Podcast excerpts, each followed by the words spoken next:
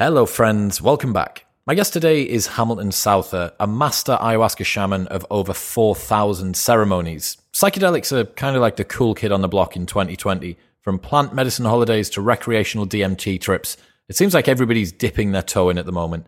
Today, expect to learn what it's like to learn shamanism from the greatest masters in history, why plants have a place in a medicalized modern world, what sort of a life a full time shaman lives in a jungle, Hamilton's full length description of how plant medicines work, what it feel likes, what it feel likes, what it feel likes to take ayahuasca, and much more. In other news, this episode of the podcast is brought to you by Woven. Woven syncs all your calendars into one place and upgrades them with powerful scheduling tools. Share your availability directly from your calendar, rapidly build your day with smart templates, or tag every event and automatically see how you spend your week with analytics. Woven puts you back in control of your schedule and helps you spend time on what matters most. Woven is the all in one calendar. You will have known what it's like this year, 2020 trying to organize your own schedule, having a nightmare, going back and forth with a million different people trying to work out a time when you're all available. All of that has been solved by the most powerful scheduling and calendar tool on the planet. Woven connects with Google, G Suite, and Office 365. Plus, the app is available on Mac, Windows, and iOS, so you can always optimize your time no matter where you are. Modern Wisdom listeners are getting free access to Woven for 21 days. Simply head to bit.ly slash woven wisdom, or there is a link in the show notes below. You can go and check it out. If you're having trouble with your schedule, Woven is the answer for you. Go and trial it for free, no obligation for 21 days. And if you don't like it, it doesn't matter. bit.ly slash woven wisdom, or head to the link in the show notes below. But for now, it's time for the wise and wonderful Hamilton Souther.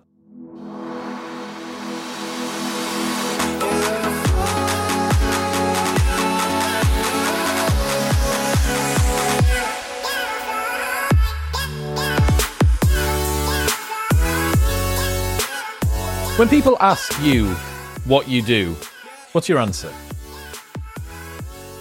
I tell them I do a lot of different things. Uh, you know, mostly I just say that uh, I try to help people, uh, advise people, guide people. Um, but really, I'm an entrepreneur and an inventor and uh, leader for humanitarianism and really the good of all. We focus our work really around positivity and unconditional love for humanity uh, we believe in a core fundamental principle that everyone is a unique and inspired miracle created by the universe itself in a truly scientifically biological way and also in not explainable, mystical, extraordinary consciousness way. And that uh, those are converged in in us ourselves. And so, uh, through the different kinds of projects that I work on, the goal is always to have a positive outreach and ultimate support. I'm well known for working in uh, you know, the space of Amazonian shamanism and Amazonian plant medicine, as well as the different consciousness arts. And so um, I'm mo- most noted for that. But I'm also very interested in technology and uh, new kinds of technology, blockchain technology, and uh, cutting edge tech projects and things like that. So there's sort of the ancestral and what's coming into the future. And I really love the idea of a much larger timeline I like to think of things, uh, you know, millions and millions of years ago and the millions of years to come. And so I kind of find myself in the middle of, of that and uh, trying to make as most positive, positive impact as we can while we're here alive. Yeah, you're crossing all of the streams there, right? Going from the Amazonian traditional shamanic medicine right up to blockchain. Yeah, but I think what people don't understand is that shamans were the original technology. Like a lot of people don't know that the buffalo drum, you know, just the circular buffalo drum, and just doom, doom, doom, doom, doom, doom, played at 210 beats per minute, creates theta binaural beats. So shamans 60,000 years ago were creating theta binaural beats, like you'll now find on YouTube. And they were sitting around just like learning how to trance. That's tech. It's not very like it's not like crazy complex chips and silicon chip tech. It's pretty simple tech, but it was doing the same thing to consciousness in the brain. And then I think, well, the shamans were there as like original scientists. They were eating the berries that no one else would eat, and some of them died. and then some of them ate them and didn't die and had this huge mind-opening experience and went, "Whoa, language! Uh, you know, we can communicate with so much more." So they were sort of like you know deep in tech before I think uh, you know whatever's happened in the last couple thousand years of civilization kind of made shamanism go underground and institutions become really really more powerful than tribes. But the shamans have always been involved in uh, ultimately their own kinds of technology, and I always thought of Amazonian plant shamanism as a kind of technology. They uh, they had this um, um, the shamans had this amazing means of not only communicating with the plants, which is what a lot of our technology recently has been about. It's about tech, you know, these communicative evolutions. They had the ability to directly communicate with plants, which you know, growing up, you you heard of some people who hug trees, and that was kind of weird, or you heard of some people that like in their garden talked to their plants, and the plants grew better and stuff. But these guys literally would say they were talking to the plants. So I was like, okay, as an anthropologist, that was like mind blowing. Like, what do you mean you're talking to the plant and the plant can talk back? You know, so that to me seemed like a communicative technology. And then they could also heal people with that, which to me seemed like an even more amazing understanding of medicine. And uh, in my early 20s, I was enthralled with uh, this idea that there were people who still were alive who had ancient knowledge and that they knew of medicines that were intermixed with mysticism and uh, somehow that knowledge had been passed down through thousands of years without being corrupted by the expansion of Western civilization and still somehow could possibly exist in the world. Like I was enthralled with that idea. And so uh, I met some people in the in deep in the Amazon forest who represented these technologies, and so I thought it's kind of natural that uh, you know they kind of go hand in hand. But most people don't think of it that way. No, not at all. What is the current state of the shaman and tribe world at the moment. You know, when I think about that, and most people as well, I'm going to presume, we think of indigenous prehistoric times, you know, before we have the 21st century and all of the accoutrements that have come along with it. What's the current setup? Are there still many shamans around? Are there many tribes around that are doing this sort of practice?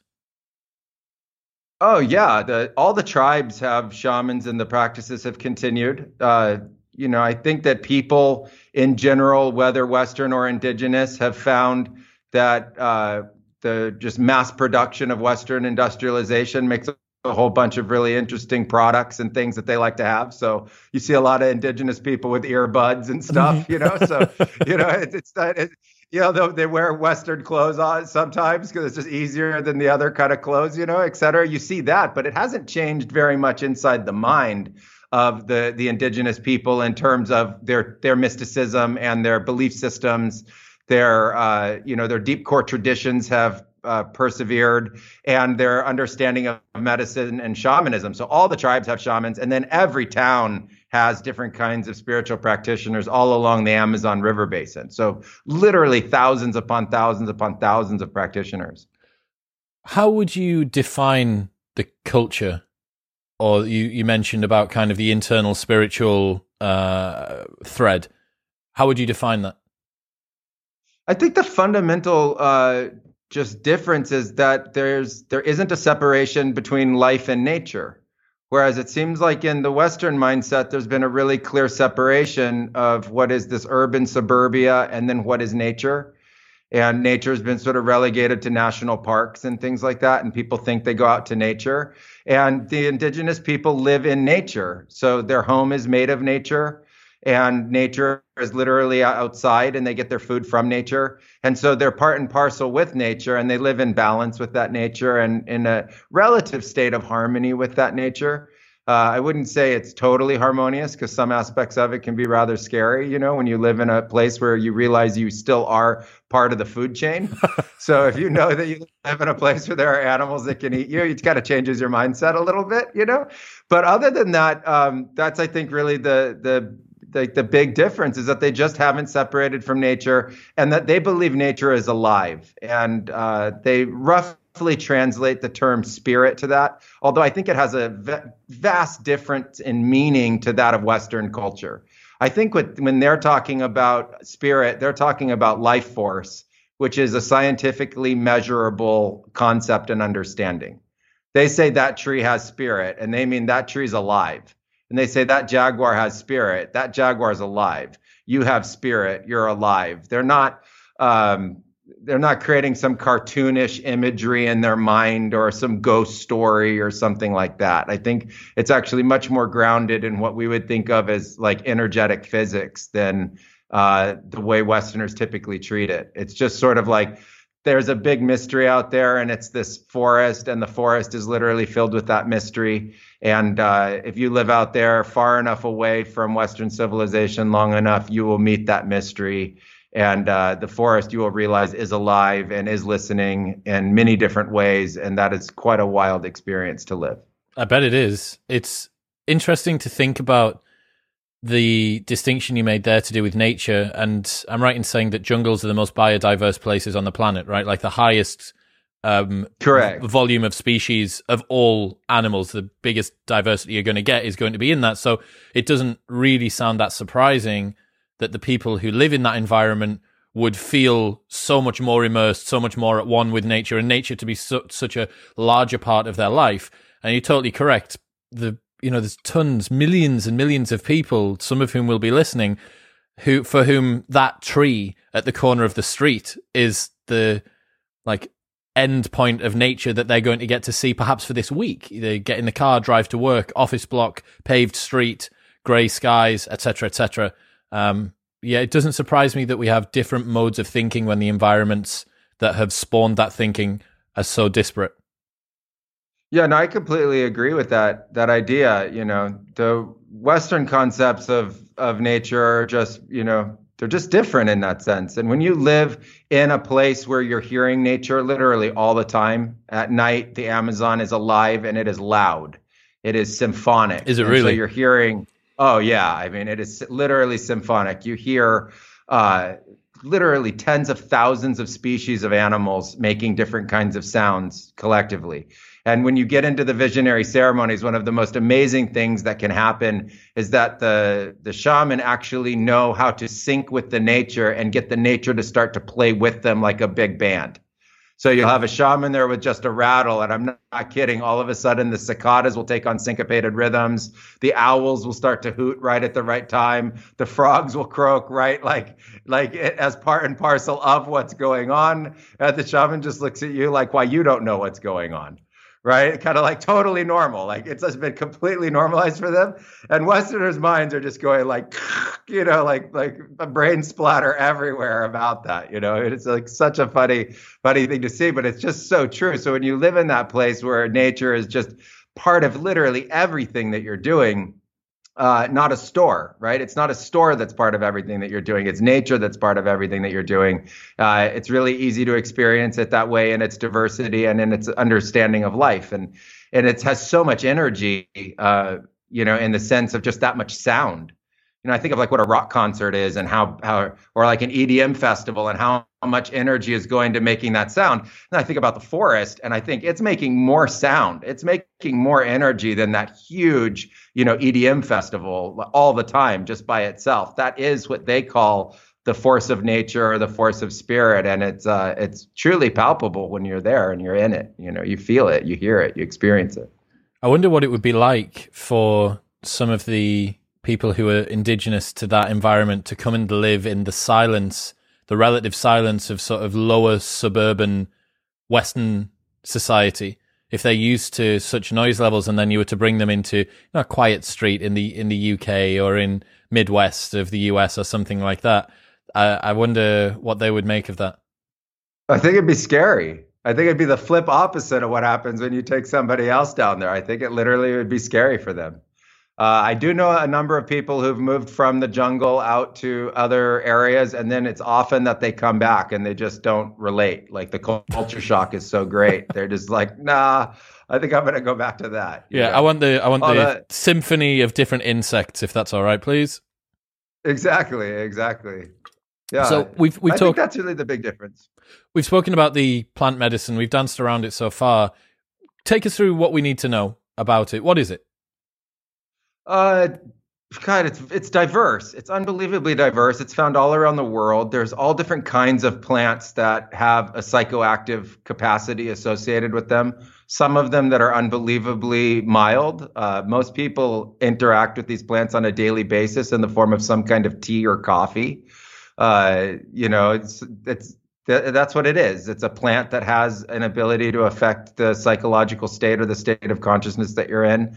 And then there are some that are just unbelievably extreme. And so the the panorama that you get is just you know super vast and then you get all the way to the point of what are considered sort of the master teacher plants and they're the ones that most people know about such as like ayahuasca san pedro huachuma peyote um, iboga uh, Toé, which is kind of Brugmansia or Datura. Some of them are safer. Some of them are unbelievably dangerous. You know, there's all different kinds of uh, mushrooms and things that people have heard about that create these psychedelic states or visionary states. And um, you know, I think people around the world have, have been utilizing these kinds of plants since the origin of time. I think it's part of the natural evolution, which is why the brain has receptors for these chemicals in them in its own right. Otherwise, there would be no way to have an experience with these plants. But the plants have certain kinds of compounds in them that, when in the brain and when being meta- metabolized by the body, creates a very altered state of consciousness. And then uh, people, you know, often refer to that as like tripping, you know, or something like that. But that's very uh, unguided and undirected. And then you get all the way to like Amazonian plant medicine, where there are people who've actually learned how to guide and direct the states of consciousness that people go through in those ceremonies when they have ingested those kinds of plants, really for the purpose of healing or for the purpose of exploration and transformation. So it's for healing or learning, and the kinds of healing uh, has been now documented over the last 20, 30 years as being unbelievably vast and uh, really important from depression to anxiety disorders, PTSD, um, all different kinds of uh, traumatic events from the past that people have healed, uh, from as benign as just the difficulties of growing up, all the way to truly incurable, uh, diagnosed, you know, by psychologists and psychiatrists illnesses that these plant medicines have been able to ultimately treat. And uh, in the indigenous sense, there's a, a, person who's called a shaman or a medico vegetalista, which means doctor of plants. And they know how to guide that experience. And they do so through sound and through the altered state of consciousness that they've learned how to be a part of. So it's a it's a slightly different kind of medicine than you experience from a Western doctor who sort of gives you a prescription and says, "Here, go take these pills." In this case, the doctor takes the medicine with you. So you guys sit down together and you you both uh, tip back the cup of tea or whatever it is that you guys are using to to do this kind of healing ceremony, and then you go into an altered state of consciousness that has a real purpose.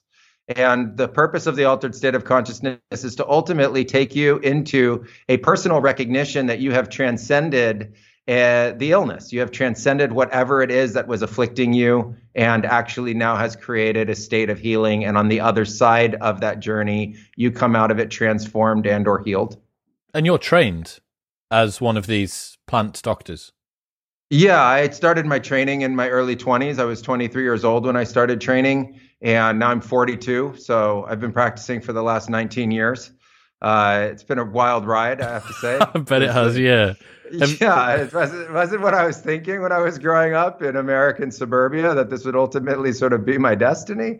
But uh, I feel truly blessed to have been um, invited into an uh, indigenous lineage and ultimately given the opportunity to go through apprenticeship and to learn what these medicines are and can do. Like I said, I was really drawn and really wished that there could be something more to this idea of mysticism and uh, knowledge. And I was able to find it in the Amazon through these kinds of plant medicine experiences, and then ultimately help impart that to really thousands of people from around the world. So I created a center called Blue Morpho. And uh, Blue Morpho was one of the first centers in the world dedicated to Amazonian shamanism and Amazonian plant medicine in a traditional indigenous way and uh, we became globally recognized uh, after a number of people were healed from what were considered incurable illnesses, and lots of publications happened about us in the uh, mid uh, early 2000s. And then from there, people came from all over the world and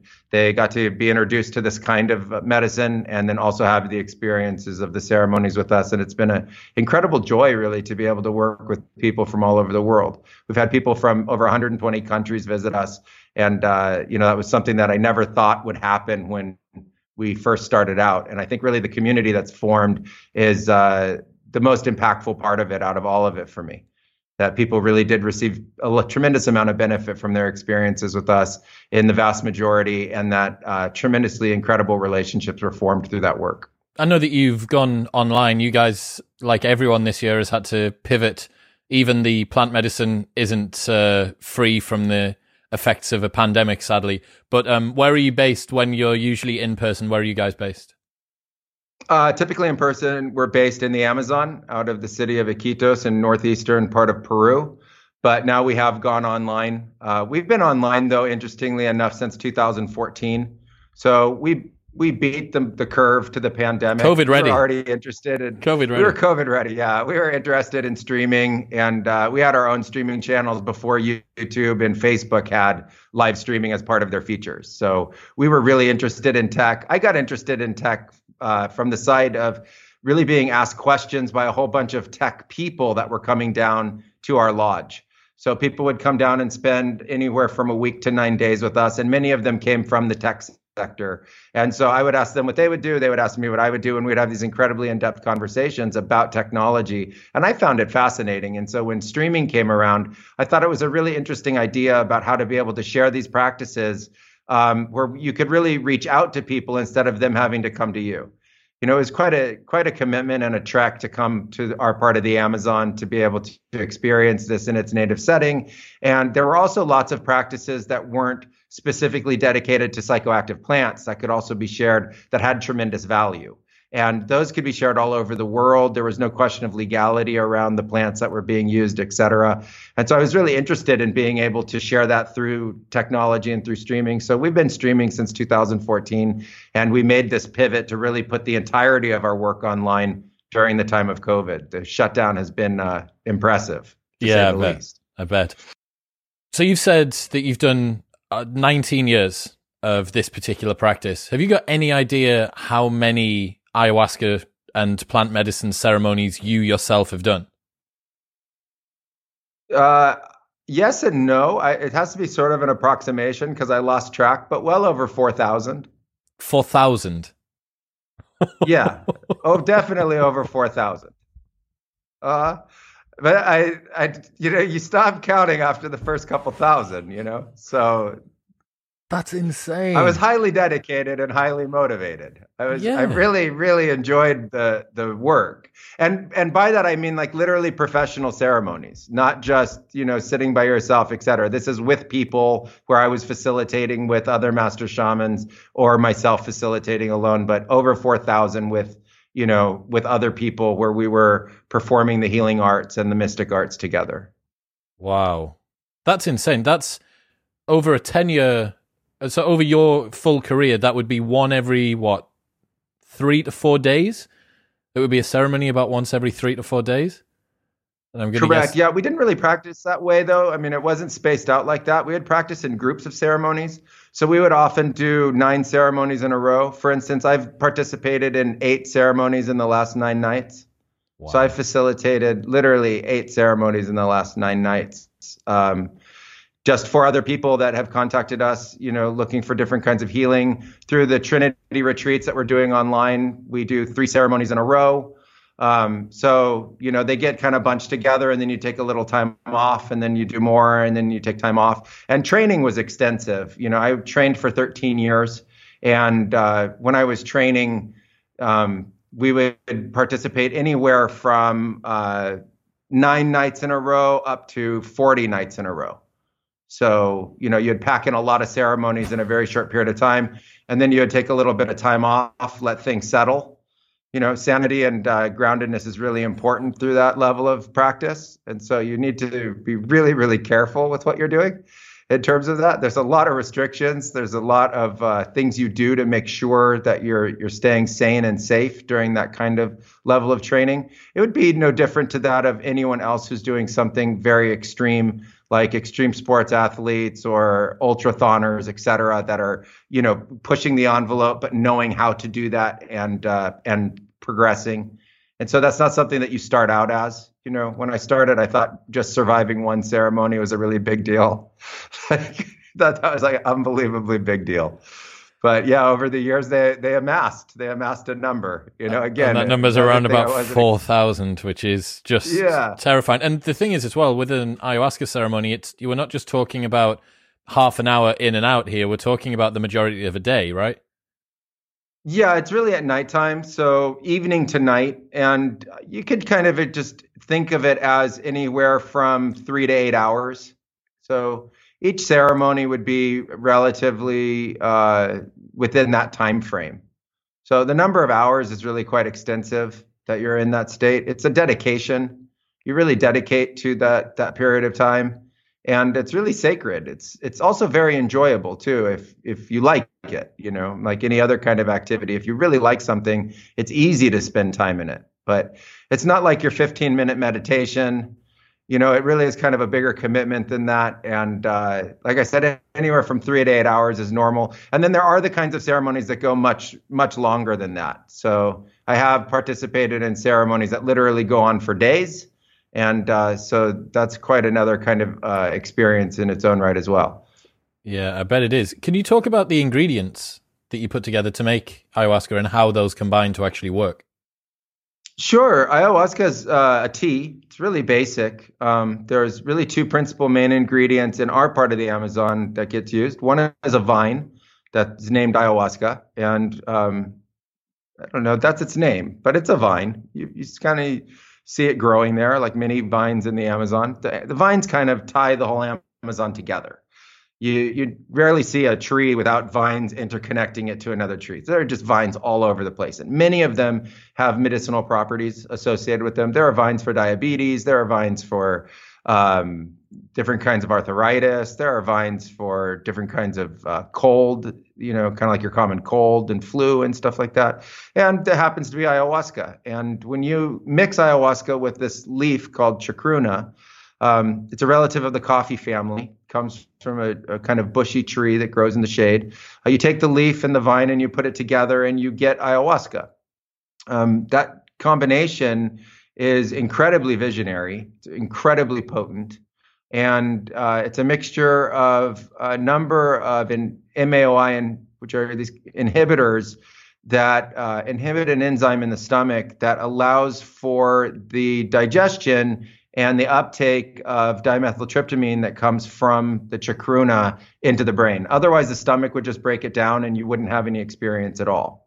So the combination of the vine plus the chacruna leaves allows for the body to absorb by inhibiting this enzyme in the stomach.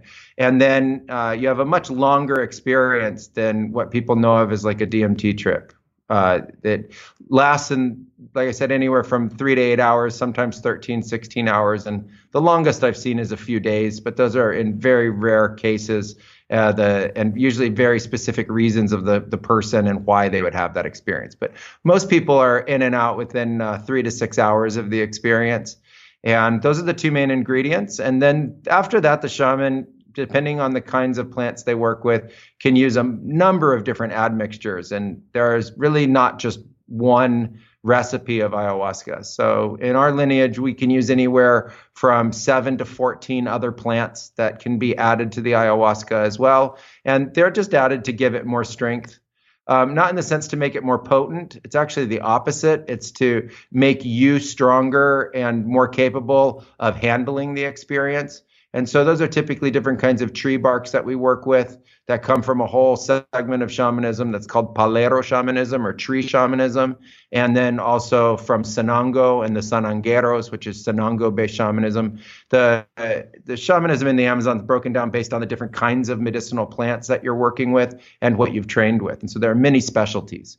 And our lineage, we're trained in five specialties of different kinds of visionary plants. And so uh, they kind of all get intercombined into the ayahuasca that our lineage uses so that we can then pull from those different aspects of the practice to be supportive and helpful in the ceremony for all the different variety of reasons you would you would see in an ayahuasca ceremony. 13 years out of 19 years spent training ish, you said. Yes. During that time, what was the majority of the training trying to cultivate? Is it focusing on your ability to uh, physically construct the right liquid and understand how to work with the materials? Is it more the astral side where you're trying to guide the experience? Is it the music? How how was your time split? Um, the plant side of it is really not so so focused on the visionary plants themselves, but literally hundreds of medicinal plants that are in the Amazon, and it, it's just kind of a, a sad aspect of what's happened over the years with this Western interest in just ayahuasca and those experiences that they've kind of missed the point of really what is this biopharmacology of the Amazon. So, from sort of the botany side of it, there's literally within a couple of hectares of Amazon hundreds of medicinal plants that have unbelievably amazing curative properties, right? But you you learn about them uh, not in your Western educated sort of teacher with a whiteboard or chalkboard way teaching you this is the plant, that's the plant. On the contrary, you go into trance and into vision in the ayahuasca ceremonies, and the shamans chant the energy and the healing properties of the other kinds of plants. And then in your vision, you see where they are in the forest and they teach you about the plants through the visions themselves, which is a, a completely other worldly concept of education, which is hard to even believe that it could be possible that you could be in trance, that another shaman could be there next to you chanting, and that they could be through that imparting the wisdom and knowledge of lots of different kinds of plants and its uses.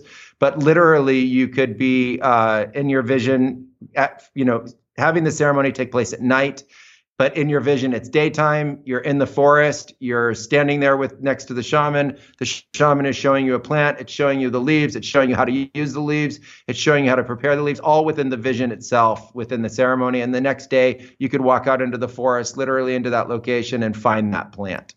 And so that's sort of the the nature of apprenticeship. And you spend most of your time learning about the plants through the ceremonies themselves. So you do a process of diets, which they call dieta, which just means diets.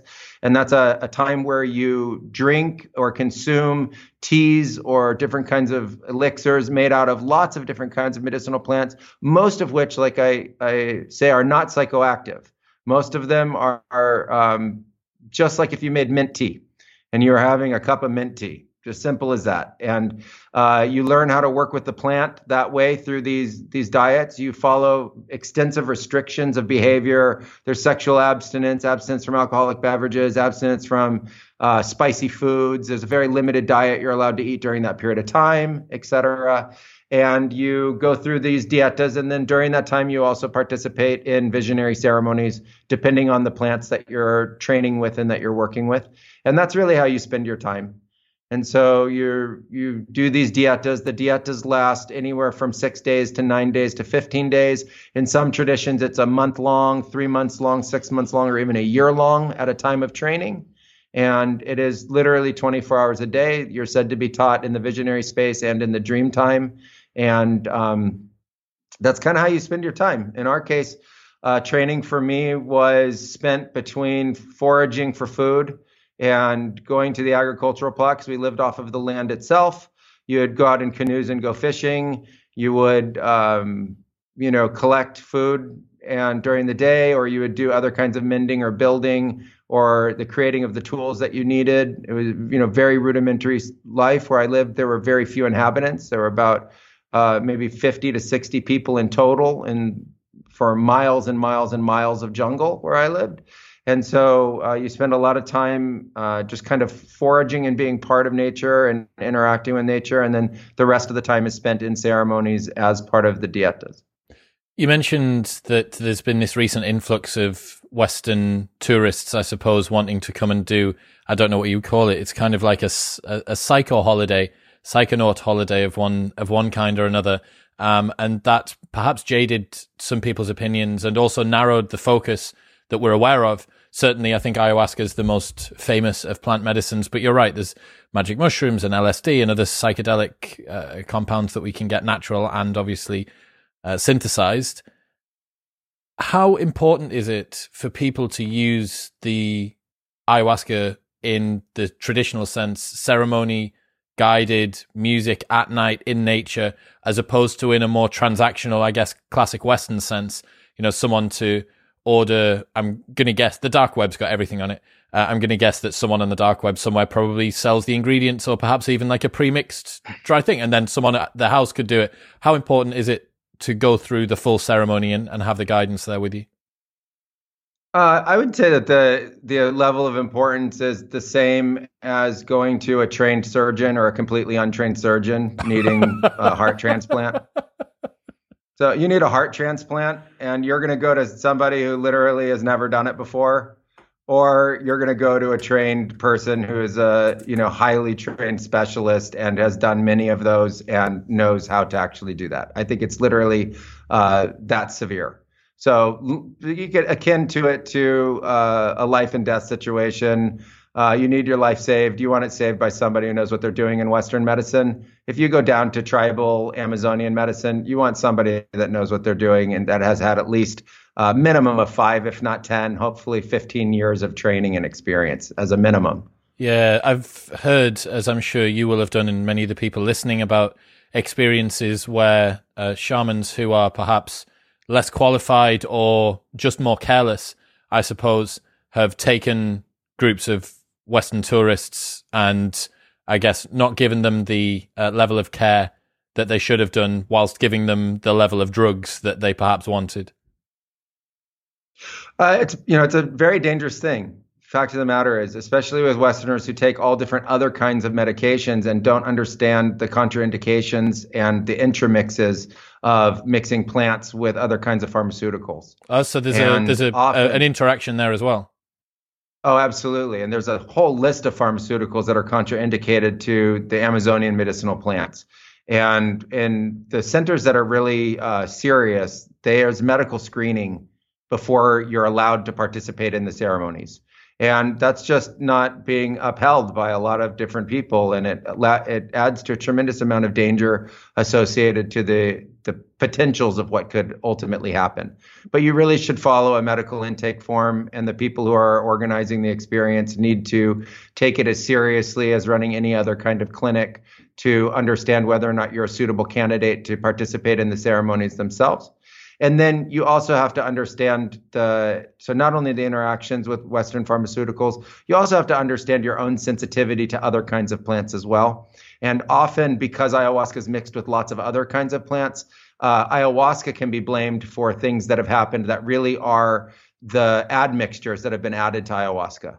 Um, so I know of people who have been poisoned from tobacco and they had just so much tobacco as part of the ritual and ceremony and they had such a sensitivity to tobacco that they ended up getting tobacco poisoning not poisoned from ayahuasca and they ended up having severe health consequences not at our center because luckily we don't use tobacco that way but uh, it just happened to be that way. And or things like uh, brugmansia which is called Toé or angel trumpet vine is also unbelievably psychedelic and incredibly dangerous and people die from it all over the world uh, from mistreating that plant. And it can also be used as an admixture in ayahuasca. And then, you know, because the name is ayahuasca, it gets misunderstood that there were these other compounds and other plants that were added to it that has literally altered what it is. And that the people that were, uh, you know, taking the plant, they did not there's no story about what they were taking beforehand or what their medical history was or what their family history is and if you have a in your family history a history of dissociative disorders any kind of mental uh, disorder that's bipolar, any kind of schizophrenia, you should not participate in these kinds of medicines. You should not participate in these kinds of psychedelic experiences, especially if you're over the age of 30. There can be a trigger that can literally kick off out of your genetics those uh, states of mental illness that you might not have experienced before. And it's not talked about, and it needs to be taken very seriously.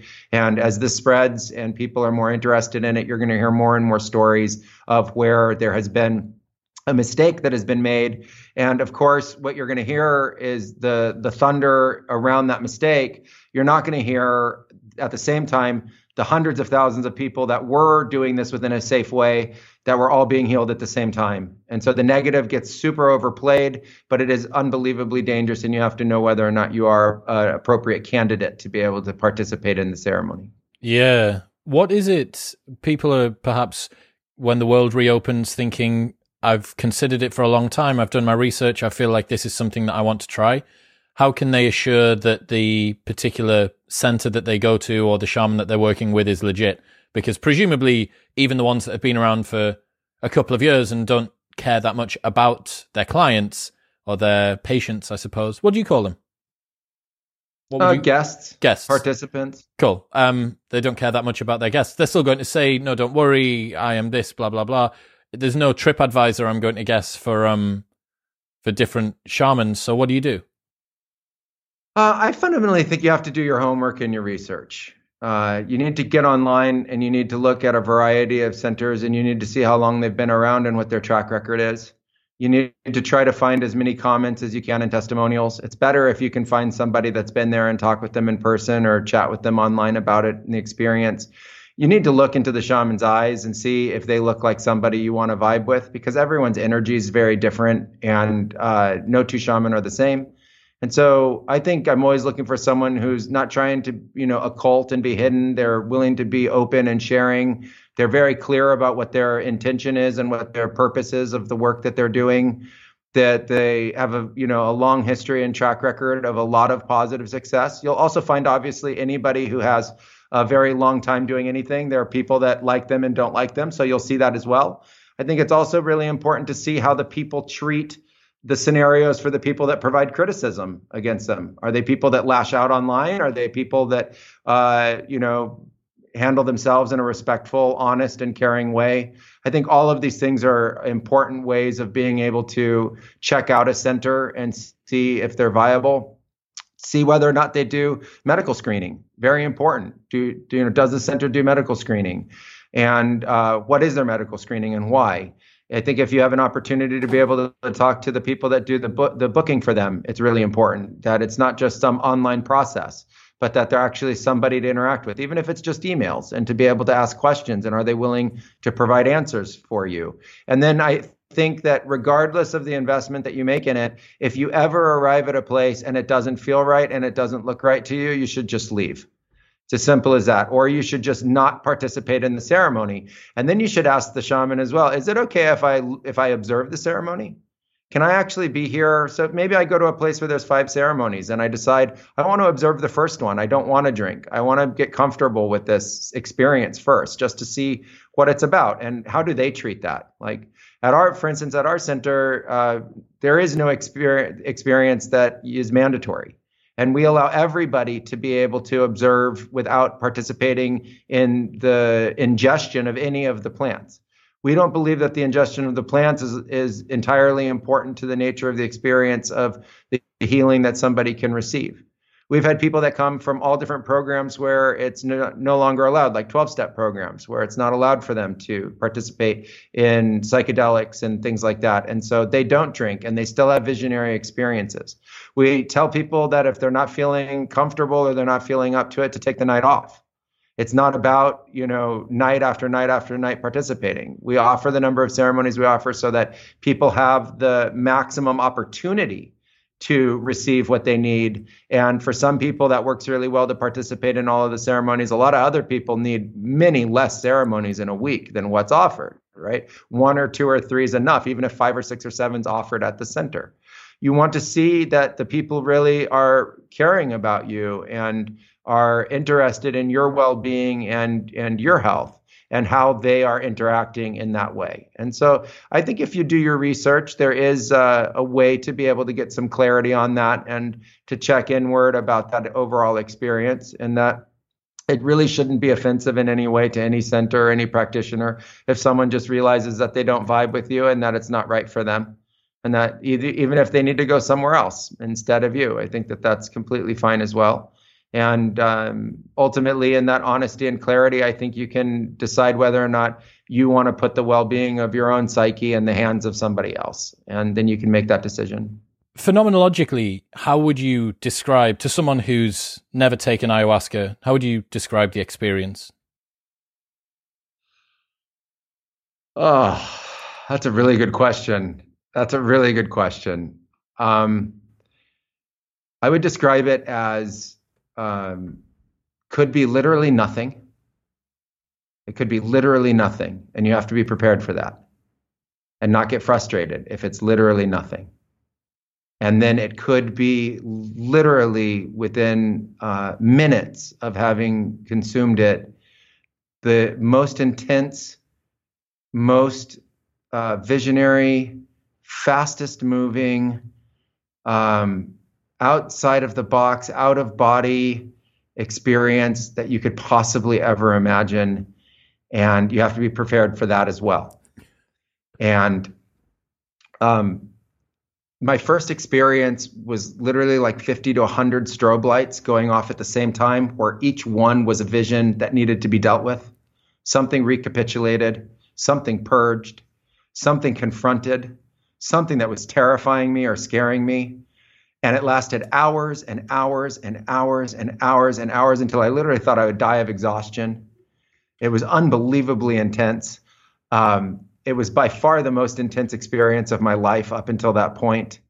Uh, you can see and hear and um, understand the field of consciousness and the field of nature in a way that makes everything that seems separate look like it is interwoven in a lattice of multi-D geometry of the of the the colors made up of the rainbow and every color you have never seen before in your life literally like every single atom of air is exploding in an interweb of nature, consciousness, and it is all alive.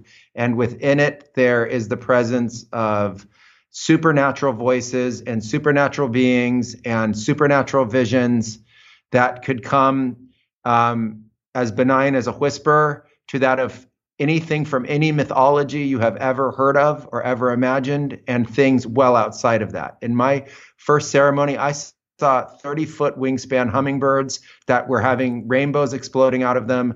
A bush that was next to me had turned into a wild boar that was literally telling me what a terrible job I was doing. It criticized me the entire time about how like I could not keep it together. Um, I vomited at least 300 times at least 300 times in that first ceremony. And I was literally trapped in a spiraling spiral galaxy where the center of it was a black hole of absolute insanity, taking me to a place 10 billion times worse than hell, and a huge voice that would sound like the voice of God telling me to do the work with me screaming back, I don't understand what they're talking about. And then just purging and purging and purging and purging and purging out all ends with no ability to control the physical body whatsoever. And then ultimately purging a physical object the size of a lemon that felt like hands were squeezing it out of my stomach, up my esophagus, and then out of my mouth, where my mouth unhinged like that of a snake. And an actual physical ball the size of a lemon came out of me. And it represented every aspect of negativity, depression, pain, and suffering that I had ever experienced in my life up until that moment. That whole thing took four and a half hours. And uh, I remember asking the hummingbirds, whose beaks were like three or four meters long, to please not kill me and spike me. I remember the bush uh, telling the bush that it had, I finally agreed it was a boar and not a bush. I definitely realized it was not a good idea to shapeshift into a jaguar, strip myself naked, and run into the forest. That was a bad idea. I realized you have good and bad ideas. Some of them you should not follow. I realized there was a purpose to the purging itself. And at the end of it, I was cheered on by thousands of spirits that I had actually purged what I was looking for. And, uh, and I had found my apprenticeship and that I was going to apprentice. And I remember thinking that that was the biggest cosmic joke because there was no way that I would ever actually be able to learn to have any sort of constitution within that space because I was dug into the ground. The amount of sweat that had poured out of me had become mud. I was covered in mud from head to toe. Uh, I, I could not move. And I remember getting into my hammock that night uh, thinking to myself, if I make it to morning without soiling the hammock, I'll be really proud of myself. Like, just please don't soil the hammock. Like, I could barely walk. Um, I thought people who had said it was intense had kind of overplayed it. Like, oh yeah, sure. And then I realized I had underplayed it like they had underplayed the intensity. It was so intense. And then I learned over the years that that was not the most intense experience I've ever had. That was only like a middle grade experience of total intensity over the the you know thousand plus ceremonies that I've been in with with ayahuasca. Um, and uh, and and so you got to be ready to to take a leap of faith literally into the infinite and eternal astral and be ready for whatever and so you want your guides to be really good. And that's my point of the idea of like the guy giving you the heart transplant. You want your guides to be really, really good. If nothing happens, your guide didn't matter. But if that happens, you better have a guide who knows how to handle you and deal with that and guide you through that and make sure that you stay in with the good spirits and the light spirits and the healing spirits and energies and that, you know, you don't get taken anywhere that you can't come back from etc. You need to have somebody who knows how to guide that kind of an experience. It's possible to all of a sudden find yourself uh, with your eyes open or closed and being able to see exactly the same thing.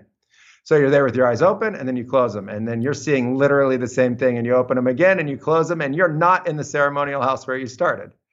You are literally somewhere else. And it's not that you're out of body, you're there as body, or you could be disembodied consciousness just somewhere in outer space all of a sudden it could be like literally Einsteinian physics getting sucked into a wormhole.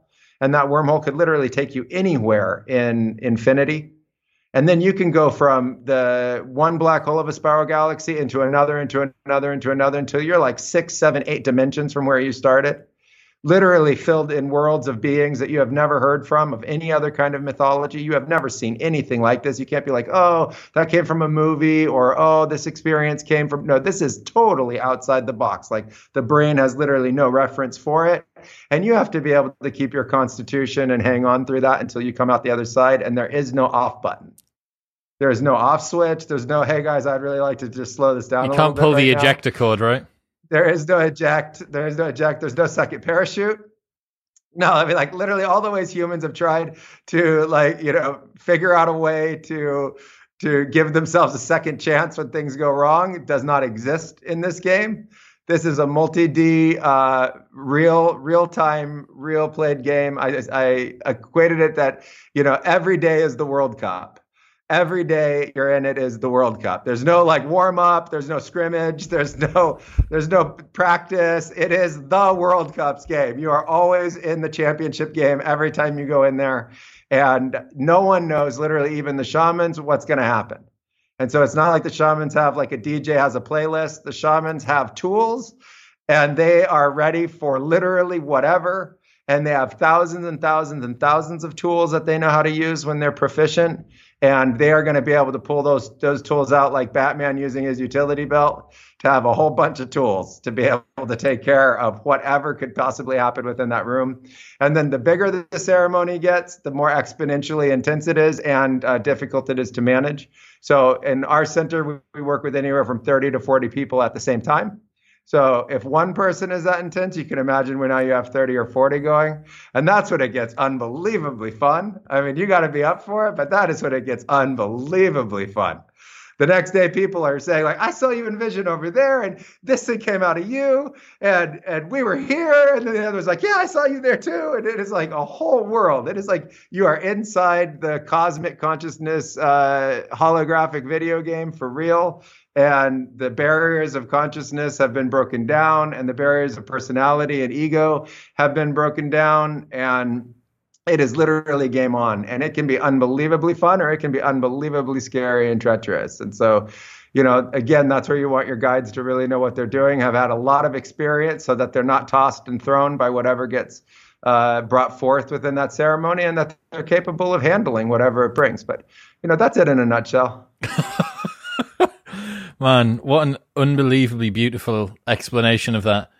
Um, what insight about the mind and about consciousness outside of that realm, or what are some of the biggest realizations and insights that you've gained from all of this time that you've spent? Uh, I mean, First of all, I think the the biggest one is that you're a miracle, and that we're not taught to think of ourselves that way, but that you're a miracle. You're an evolutionary miracle, and that you are a biological miracle, and you're a cosmic miracle. And the fact that you're alive, it means you've already won the biggest gift of all, which is just being alive. And most people don't see it that way. Um, the second is that we're not separate in any kind of way, and that we're already eternal and infinite. And what we are as body is something that I call being in the womb of earth. You are in the womb of your mother, and you were born to the world, and now we're all in the earth together. And people like to think that they're on the earth, and we're actually within the earth. The earth is in through and all around us, and we're made of it. We're literally made of the earth itself. And if you look at the matter of your body, that is the earth. And the earth comes from an unbelievably huge cloud of stardust, and that means you're made of stardust. So you literally are a stardust, starlight being that lives in outer space within the density of the earth, created as a miracle. And that that fundamentally is actually true, as hard as it is to imagine. Science can actually prove that that is a fact, and that the matter of your body is over 12 billion years old so while we might think of ourselves as 20, 30, 40, 50, 60 years old, what makes up your body right now is over 12 billion years old, that stardust. And that that is a fundamental miracle in its own right. And that somehow the earth has magically organized us to be able to not only know ourselves, but know each other and be able to speak common languages that allow us to interact. And that that that's a miracle. And to me, it's sad that we have used that to decide to fight each other and harm each other instead of be neutral with each other or harmonious with each other because we're all in this together. Um, I always like to say that we need to start to learn how to get along because once the universe creates you, it doesn't know how to uncreate you. So you have been created and you will be created forever. And so we're all in this together, literally forever, with all of our ancestors and all of the species that have gone, and everything that has ever lived and died is still part of spirit and still part of the universe. And we will go from the womb of earth into the womb of the universe itself, which to me is another birth. I've learned that death is not real, that death is an illusion that we're told about, which is the shedding of the body when consciousness is ready to be born again, not reincarnated to earth itself. There are sure some people who are reincarnated to earth, but consciousness is something that is constantly growing and expanding, and that what we call death is actually a transition into another state of consciousness and being, and that it is really about ready to get born. And so we're just super scared about getting born, not super scared of dying and we're not sure what we're getting born into. Those, those are some core some core things I've learned along the way. There's some fantastic insights. I've, the fascinating unifying thread that I see between all of my friends and guests who've had serious psychedelic experiences that haven't been uh, purely recreational, should I say, and even some of the ones who have just been purely recreational kind of have this insight as well but so few of them live a reductionist materialist um have have that viewpoint anymore. I can know all that is to be known. We can see all that there is to see etc um and i've heard you speak to past modern wisdom guest and good buddy aubrey um about the fact that anyone who is a skeptic just needs to try an experience for themselves. Have you ever had someone who has been expressively like overly skeptical arrive at one of your particular retreats and then seen a 180 polar reverse flip of the their view of the world? Uh literally every single retreat. Every retreat there's somebody who comes unbelievably skeptical. Uh this is an experience that if you haven't had it how could you understand it? And many people are coming to understand whether or not if it even could be real. So, could this actually be real? The story sounds so fantastic. Could it be real that there would be a way out of what seems like the prison of the finite materialistic? The, the spirit is asking for it, but the mind is still in a state of doubt and fear. And uh, it just takes one ceremony where you have the experience to understand it. So, I'll give you an example. Early on, I had a, a, psychologist who came down, right? So this is a doctor, you know, certified doctor. I asked him to put me through every level of psychological psychiatric test he could. Uh, we did. He summed it up that I was not mentally ill and I was a mystic. So I thought that was awesome. So we got that straight between us. And he flatly refused to believe in spirits, right? Just flatly refused to say that there was a thing called the spirit. He's like, no, there's nothing called the spirit. There are archetypes. There are things that the mind creates, et cetera, et cetera. So after his fourth or fifth ceremony, I said, okay, tell me what happened last night. He said, well, a snake came to me and it talked to me. And uh, then I became uh, a bird and I flew through the forest. And um, you know, then these things that kind of looked like extraterrestrials came and they talked to me. And then they told me I had something in me that wasn't healthy for me. And so then I threw it up and I threw it up into the bucket. And um, then these shapes came and they were emanating voices to me, and I was communicating with them. And he said, "So I'm willing to admit that last night I interacted with what you call a spirit." he said, "I'm not going to call it a spirit, but I'm willing to admit that I interacted with what you call a spirit. I said, I said, that's good enough for me. I said, that's all that matters. I said, how are you feeling? He said, I feel great. I feel like the best I've ever felt. I said, well, that's all that mattered. Like we weren't here to fight over the idea of it to begin with, right? Like who cares what we call it? I love that. the experience. It's it's so funny how uh, just how different it is. The way that you you're you're talking about these experiences and the kind of life that you live as well. You know, you're talking about being out on the water uh, hunting, fishing for your food for the evening and heading to go and live off the land. So digging up vegetables and picking berries and picking leaves and doing all this sorts of stuff. Um, as you're talking about that and I'm, I'm thinking about it, it just strikes me how different the lives are that we live.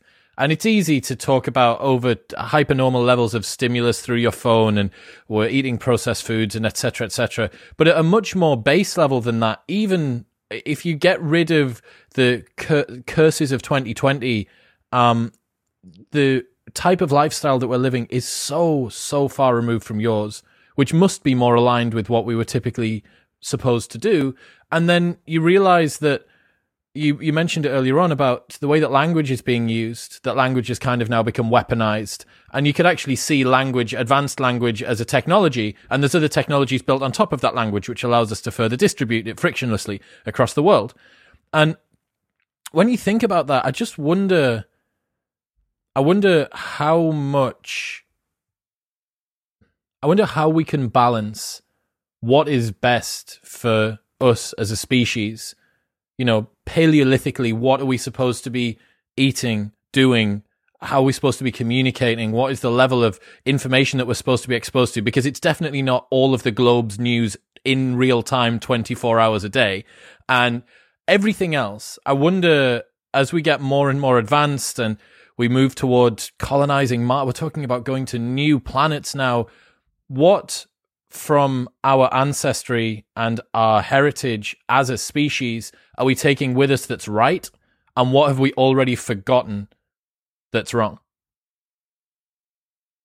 Uh, what we're taking that's right is the the continued evolution of the species. That's what's right. Evolution doesn't have a right and wrong about it. Evolution just means consistent and constant change. And I think where we went wrong is fearing and being stuck in an experience of enculturating fear as the means in which to interact and know each other. So instead of recognizing that we're all here for reasons that are really more common than different, we've been taught that there's more difference than commonality between us, which is just fundamentally false. And so this has created a fear paradigm that has become enculturated. And it creates a great separation between what the brain does and what the heart does. And the heart is an organ that's much more important than just pumping blood. It is the true epicentral locus of where you have your infinite knowledge and connection to consciousness and the universe itself, which then the brain gets perplexed by through this idea of language as a technology. And so, what we all we have to do is bring these two things into balance, and then we ultimately balance collectively. When your heart's open with somebody else that you know, you're not fighting them you're not quibbling with them over the words. When you're with somebody, you're just hanging out with them. And what a great thing that is. And when you're holding an infant baby in your arms, you're not saying like, "Hey, why aren't you telling me the right words?" or "You're not using the right gender pronoun for me."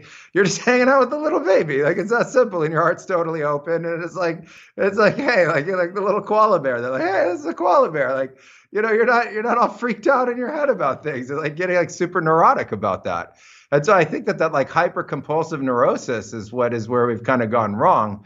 And we can actually correct, collect, collectively correct that as a species by recognizing that there is a balance that's here and that it's something that we can give a little time to. And we can do it together in a way that's actually fun and worthwhile. And that we can recognize that that's the bridge to real consciousness that the heart has consciousness just like the brain does. And if you've fallen in love and your brain's going like, no, and your heart's going, yeah, you know it has consciousness. So you know you've had that experience. So you just have to kind of suck it up, right? You have to be like, well, hey, brain, you don't get to be fully and only dominant here. There's also this other part of me that's equally important and give it some time to evolve. And it I always say this on our retreats. Had they part, put that in the curriculum of school, we would all be different. But you know, heart-centered learning wasn't what was in school. It was all brain-centered learning. And you know, shamanic traditions and spiritual traditions teach a lot of heart-centered learning. So if you give some time to heart-centered learning, uh, you'll find that it is really fast and unbelievably evolutionary to you in your own life, and makes you better at absolutely everything you do. So it makes you literally better at absolutely everything you do. So, like literally two, three, four, five minutes a day to heart centered learning, it ultimately improves absolutely every other aspect of your life. And so I think it's like a pretty fair trade. You'll ultimately pick different foods. You'll ultimately start to realize that certain friends don't really resonate with you like the way you thought, and the choices that you make will be better choices. You find that your fitness will uh, increase and you'll become much fitter and much healthier. You'll find that the way that you speak and the way that you think is much more positive and much more harmonious. You'll find that the relationships, sexual relationship, loving relationships you have are way better. Your body will perform better. Your sexuality will be better. Your sex will be better. You'll find out that your family relationships will start to improve. You'll become more intelligent. Literally, you'll you'll grow in IQ points that you never knew would be possible. Your left and right brain hemispheres will start to balance themselves simply from the heart itself, which is like a, a psychiatric psychological phenomena. And uh, it's something that is actually really easy to do. It starts in our intention to recognize the purpose of it. And then there are some basic techniques to help that along. And where can people? That that's really like the good or bad. Where can people go to find out more about that? They think that sounds all right. I want I want me a bit of that, Hamilton. Where should they go? Well, come to our community. Come to bluemorphoretreats.world. Uh, we're on Telegram. We're Trinity Global. And we have the Trinity channel and bluemorphoretreats.world has an unbelievable number of resources that are free. And uh, some of them, like the Trinity Live Retreat, is a three day retreat we do where we teach everything that we're talking about. We use ecstatic breath work if you're in a place where other kinds of plants are illegal. So you can per- perform a completely legal ceremony all over the world using uh, ecstatic and trance-based breath work. We take you take you through dieta and teach you all about the different kinds of medicinal plants that can be healthy for you. We teach you the value of uh, intermittent fasting and how to be able to use all different kinds of superfoods to be able to literally uh, super uh, heal the body with all different kinds of nutrients and vitamins, super saturate the body with nutrients and vitamins.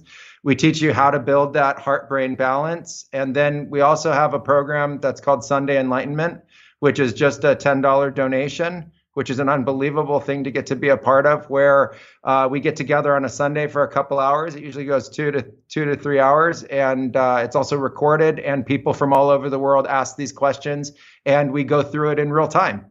So as the questions are coming up for the people in our community, we go through how to how to do this and how to embrace it and how to experience it on a on a daily level and we do it together in a place of positivity where we foster growth. We simply believe that each person has unbelievably unique talents that need to be unveiled or uncovered and we do so through these practices together. And uh, then in the community on our Telegram community, everyone shares the way that they're learning because everyone learns differently. And so no one's right or wrong within the community. We don't fight over ideas. We share ideas and we support each other in actually, uh, you know, being the best human that we can be. We optimize that and um, we do it together. BlueMorphoRetreats.world and uh, Telegram community Trinity Global. Come join us. It's unbelievably fun. I love it, man. There's two common threads that have come up today that I've been thinking about a lot, especially this year. One of them being that one of the primary jobs that our senses have, specifically our brain, is not to perceive things, but rather to narrow our field of perception. That it reduces down what we can perceive, because if we were able to perceive absolutely everything, firstly, we would have so much stimulus that we wouldn't really be able to move forward with our day. Uh, and secondly, we'd probably lose our minds. We're not built to take in that much information. Uh, and one of the things that I'm trying to do this year is to reduce down to take those blinkers off as much as I can to try and live the experience of every moment as fully as possible to feel the wind on my skin to smell the the smell of the leaves to everything that I can from all of the different senses uh, and the other thing I've been thinking about a lot is how head dominant, how cerebral we are when we come and try and find a solution or an answer for a lot of the things that are going on within our own lives, within uh, society at large. And the increasing popularity of embodiment practices, stuff like yoga and interpretive, uh, impressive dance, and meditation and breath work, and you know, a guy like Wim Hof, who for really no reason should be world famous, but is because people are resonating with the sort of work that he does in cold therapy and heat therapy and intermittent fasting and plant medicines and all of this sort of stuff. It really does feel like there is a um, swelling underground movement to try and remind people that they are an embodied animal, that they are not simply just this sort of jumble. And I, I'm aware, even from the most utilitarian, rationalist, materialist perspective of anyone that's listening, you cannot tell me phenomenologically that being in love just feels like oxytocin because it doesn't. You can't tell me that dread, that getting a message from someone that you care about saying that they've been in an accident just feels like a dump of adrenaline because it doesn't. It feels like so much more than that. And I think that that really crosses the bridge that we're talking about here, that no matter what your background is, whether you come into it from a much more spiritual or a much more, I guess, sort of typical 21st century uh, viewpoint, both people phenomenologically experience life the same. And there is definitely a bifurcating in terms of how uh, how one group of people are trying to find this solution, and increasingly, I think that that black hole is starting to suck more and more and more people in. Uh, and of the ones who are doing it, of the ones who are taking more time with embodied practices and listening to themselves in, in ways that are less cerebral, um, I know very few of them, and in fact, I know none of them who have done it and regretted it. So I think the um, the work that you guys are doing is really really important. I'm very glad that you're continuing. I really appreciate that. You know, I completely agree with you. When you are saying that, what comes to my mind is the elephants. We all understand the elephants as mammals, and they all care about their ancestors, and they remember and go hundreds of miles to go to the places where different elephants have passed on, where they died where now there's literally no traces of the elephant body anymore there on the land at all. And they'll go back and visit that site and they will mourn the grave of that animal. And so, how are we any different? Literally, how are we any different than that? And so, I think people have forgotten by making a materialist view something that's not miraculous, but there's no explanation for the universe itself. So, you can have an entirely materialistic view, and that's still a miracle because where did the matter come from? Just ask yourself that like where did you get all of these stars and galaxies and then where did you get a body and where did you get eyes and you can say evolution and you can say yeah a billion years of that and then you can go back 5 billion years and earth is a cloud of stardust and you can go back 12 billion years and you can see the formation of the matter that made up this universe itself. You can go back 13 billion years plus, and then you're going to find an event horizon where you're not going to be able to tell time anymore. And at that point, at that origin, you're going to have to ask yourself, where did all this stuff come from? Then that's the end of the materialistic view. And it still doesn't have an origin story that anyone can agree on.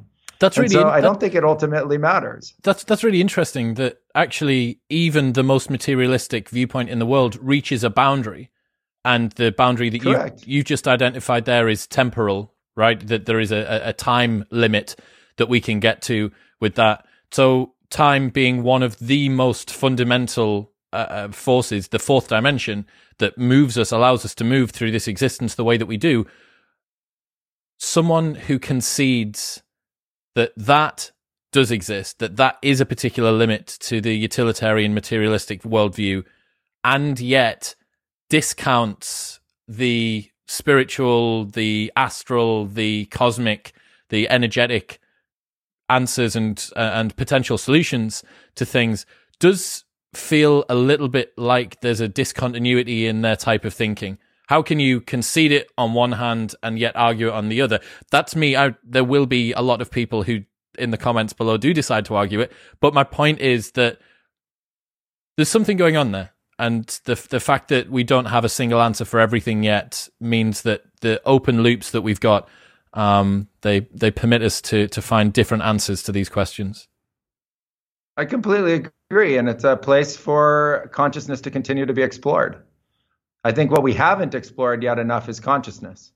So I would like the people who believe only in materialism to be able to describe to me the boundaries and the dimensionalities of consciousness and to do so in a codified way that fully explains the origin of consciousness, the totality of consciousness, uh, the reach of consciousness, and the evolution of consciousness. And if we can do that together, I think then we would understand a common language without there being a disagreement. And um, I think people have been fighting over the words about consciousness for way too long, utilizing consciousness itself, which is still the greatest mystery of all. I love it, man. Hamilton, thank you so much. Everything will be linked in the show notes below, including Blue Morpho Retreat. Anything else? Any other stuff that people should check out? No, bluemorphoretreats.world. Check us out. Uh, uh, through our community and through our social, we talk about all the other projects that we're doing. Uh, we're involved in a number of other projects that are uh, not so much based specifically in spirituality, but about helping the world in different ways. We're interested in blockchain technology and uh, all different kinds of uh, crypto based technologies. We're interested in what the future of the planet is ultimately going to look like. We're interested in green energy and permaculture and the transformation of uh, the land and the earth as a way of being able to sustain humanity for literally tens of thousands of generations to come.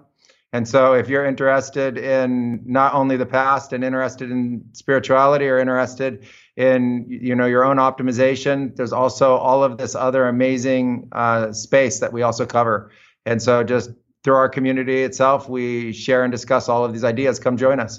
Beautiful, man. Thank you so much for your time today. I've really, really enjoyed it. And hopefully, at some point in the future, when the world reopens, I may, uh, I may be able to come and see you where you are. That'd be fantastic. It'd be a pleasure. Thank you guys so much for having me on the show. It's an unbelievable pleasure. Thank you.